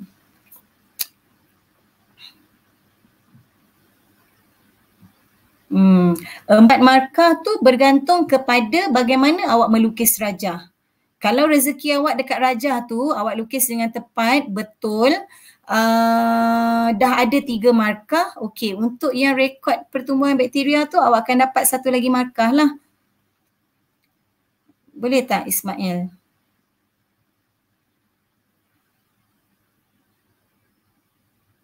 Uh, dia tak boleh katakan okey kita dapat uh, kadang-kadang mungkin ada yang tulis uh, prosedur tu yang sama di dalam markah yang dapat pada uh, rajah.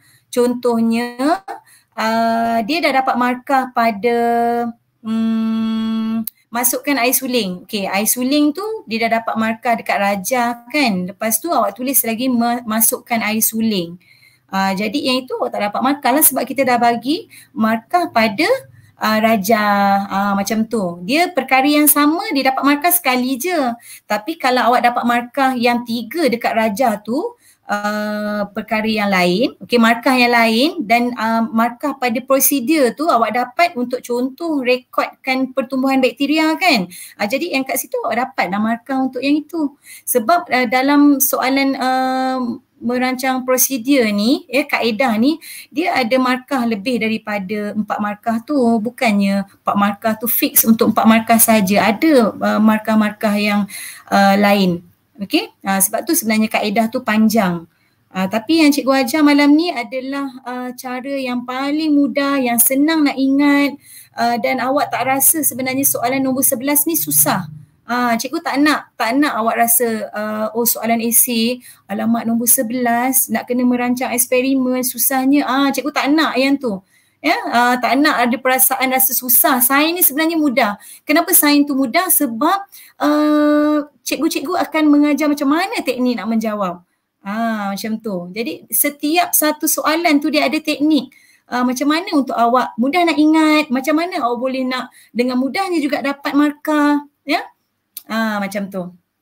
Okey, ada soalan lagi tak nak tanya? Berkenaan dengan uh, merancang eksperimen ni. Okey, Syazwan Mahizir, apakah kesan nilai pH ke atas pertumbuhan bakteria? Oh, okey. Ini nak menjawab soalan yang mana ni? Uh, kita dah sampai hujung dah ni. Okey, mungkin cikgu anggap dia nak menjawab soalan. Uh, mungkin penyataan masalah. Okey, kalau penyataan masalah Syazwan ma, apa? Mahizi, ah uh, betul. Ya, yeah? uh, dapat satu markah. Alright? Baik, um, Hadijah Jamaluddin, jika Rajah lukis, label lengkap, tiga markah. Prosedur tambah ayat rekod pemerhatian, kekurangan bubur nutrien dalam jadual, satu markah. Okey, betul. Ah macam tu. Okey. Hmm, terima kasih Cikgu Hadijah membantu. Alright. Okey, Cikgu Harry. Uh, rasanya uh, saya dah selesai dah untuk soalan nombor 11 ni. Hmm. Okey Cikgu, adakah ini makna bahawa setelah selesai uh, perkongsian Cikgu pada malam ini? Hmm, InsyaAllah dah selesai lah. Alhamdulillah. Uh, harap ada uh, pendengar-pendengar, penonton-penonton. Uh, mungkin dia tak sempat nak tengok tapi dia dengar kan. Uh, harap hmm. uh, meresap ke jiwa lah. Ya, uh, okay. Uh, saya saya pecahkan pecahkan rahsia sikit boleh cikgu? pecahkan rahsia Allah okay. Akbar. Apa okay. tu? Untuk semua yang menonton rancangan kita pada malam ni sebenarnya sebelum kita bermula tadi cikgu Mazura ni sangat risau juga kalau uh, ada masalah lain kan apa yang nak jadi ni. Memang orang kata kita sebelum bermula program ni macam-macam lah kerisauan yang timbul. Betul tak Cikgu Mazura? Takut tak muncul. Ya Allah, sangat betul. Lah. Ha. Betul, uh, betul. Alhamdulillah semua lancar ya. Alhamdulillah. Ya. Saya rasa pun berkat doa daripada anda semua calon-calon SPM ya, ya yang diterangkan hati saya percaya bahawa uh, doa anda dimakbulkan agar dapat uh, mengikuti program kita pada malam ni dan alhamdulillah ya cikgu eh semuanya lancar ya tak ada masalah. Syukur. Uh, terima kasih ya. Sebenarnya terima kasih sangat kepada yang menyokong ramai uh, dekat dalam ruangan chat ni cikgu-cikgu ya yang bersama-sama membantu juga. Uh, alhamdulillah. Okey, jadi cikgu, uh, di sini sehingga di sini sajalah perkongsian kita pada malam ni. Kita nak ucapkan terima kasih kepada anda semua yang uh, telah mengikuti mengikuti uh, uh, siaran langsung ini bermula daripada jam 9 malam tadi eh, 98 minit lah lebih kurang eh. Kita telah bersiaran selama uh, satu jam setengah uh, tak berhenti cikgu uh, Mazura berkongsi kepada anda tadi. Next question, adakah anda praktikan apa yang telah didengari dan ditontoni sebentar tadi?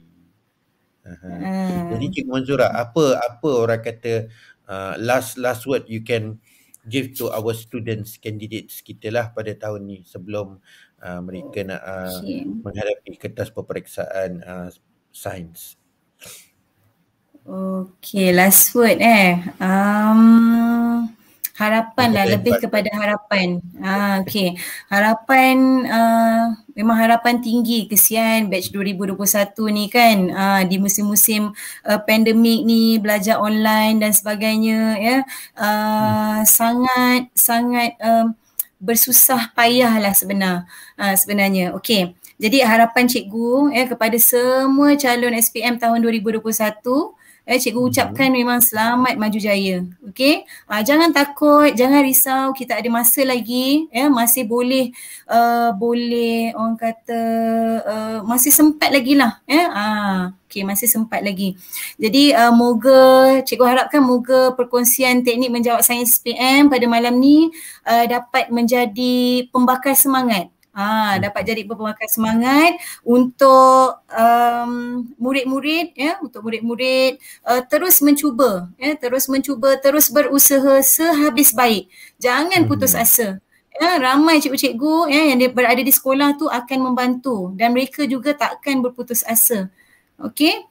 Uh, dan cikgu doakan agar uh, awak semua mendapat keputusan yang cemerlang ya uh, terutamanya sebab cikgu malam ni bagi teknik menjawab sains mestilah terutamanya bagi subjek sains SPM.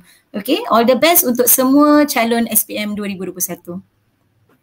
Okey, jadi uh, terima kasih Cikgu Manzura uh, atas uh, nasihat yang sangat penting kepada calon-calon SPM kita.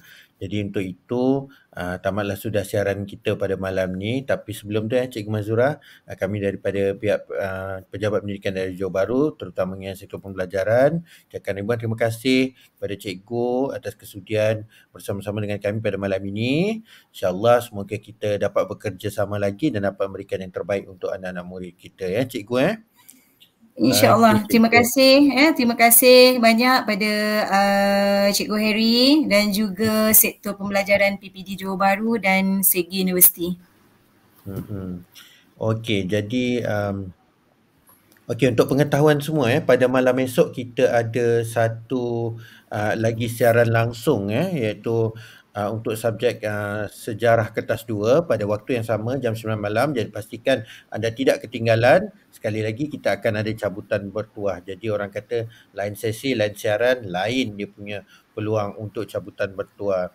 Jadi tanpa melengahkan masa lah orang kata uh, kita nak tamat program malam ni jom kita lihat. Kita akan akhiri program uh, kita akan akhiri program kita pada malam ini dengan menonton satu video daripada Segi Universiti Kota Damansara.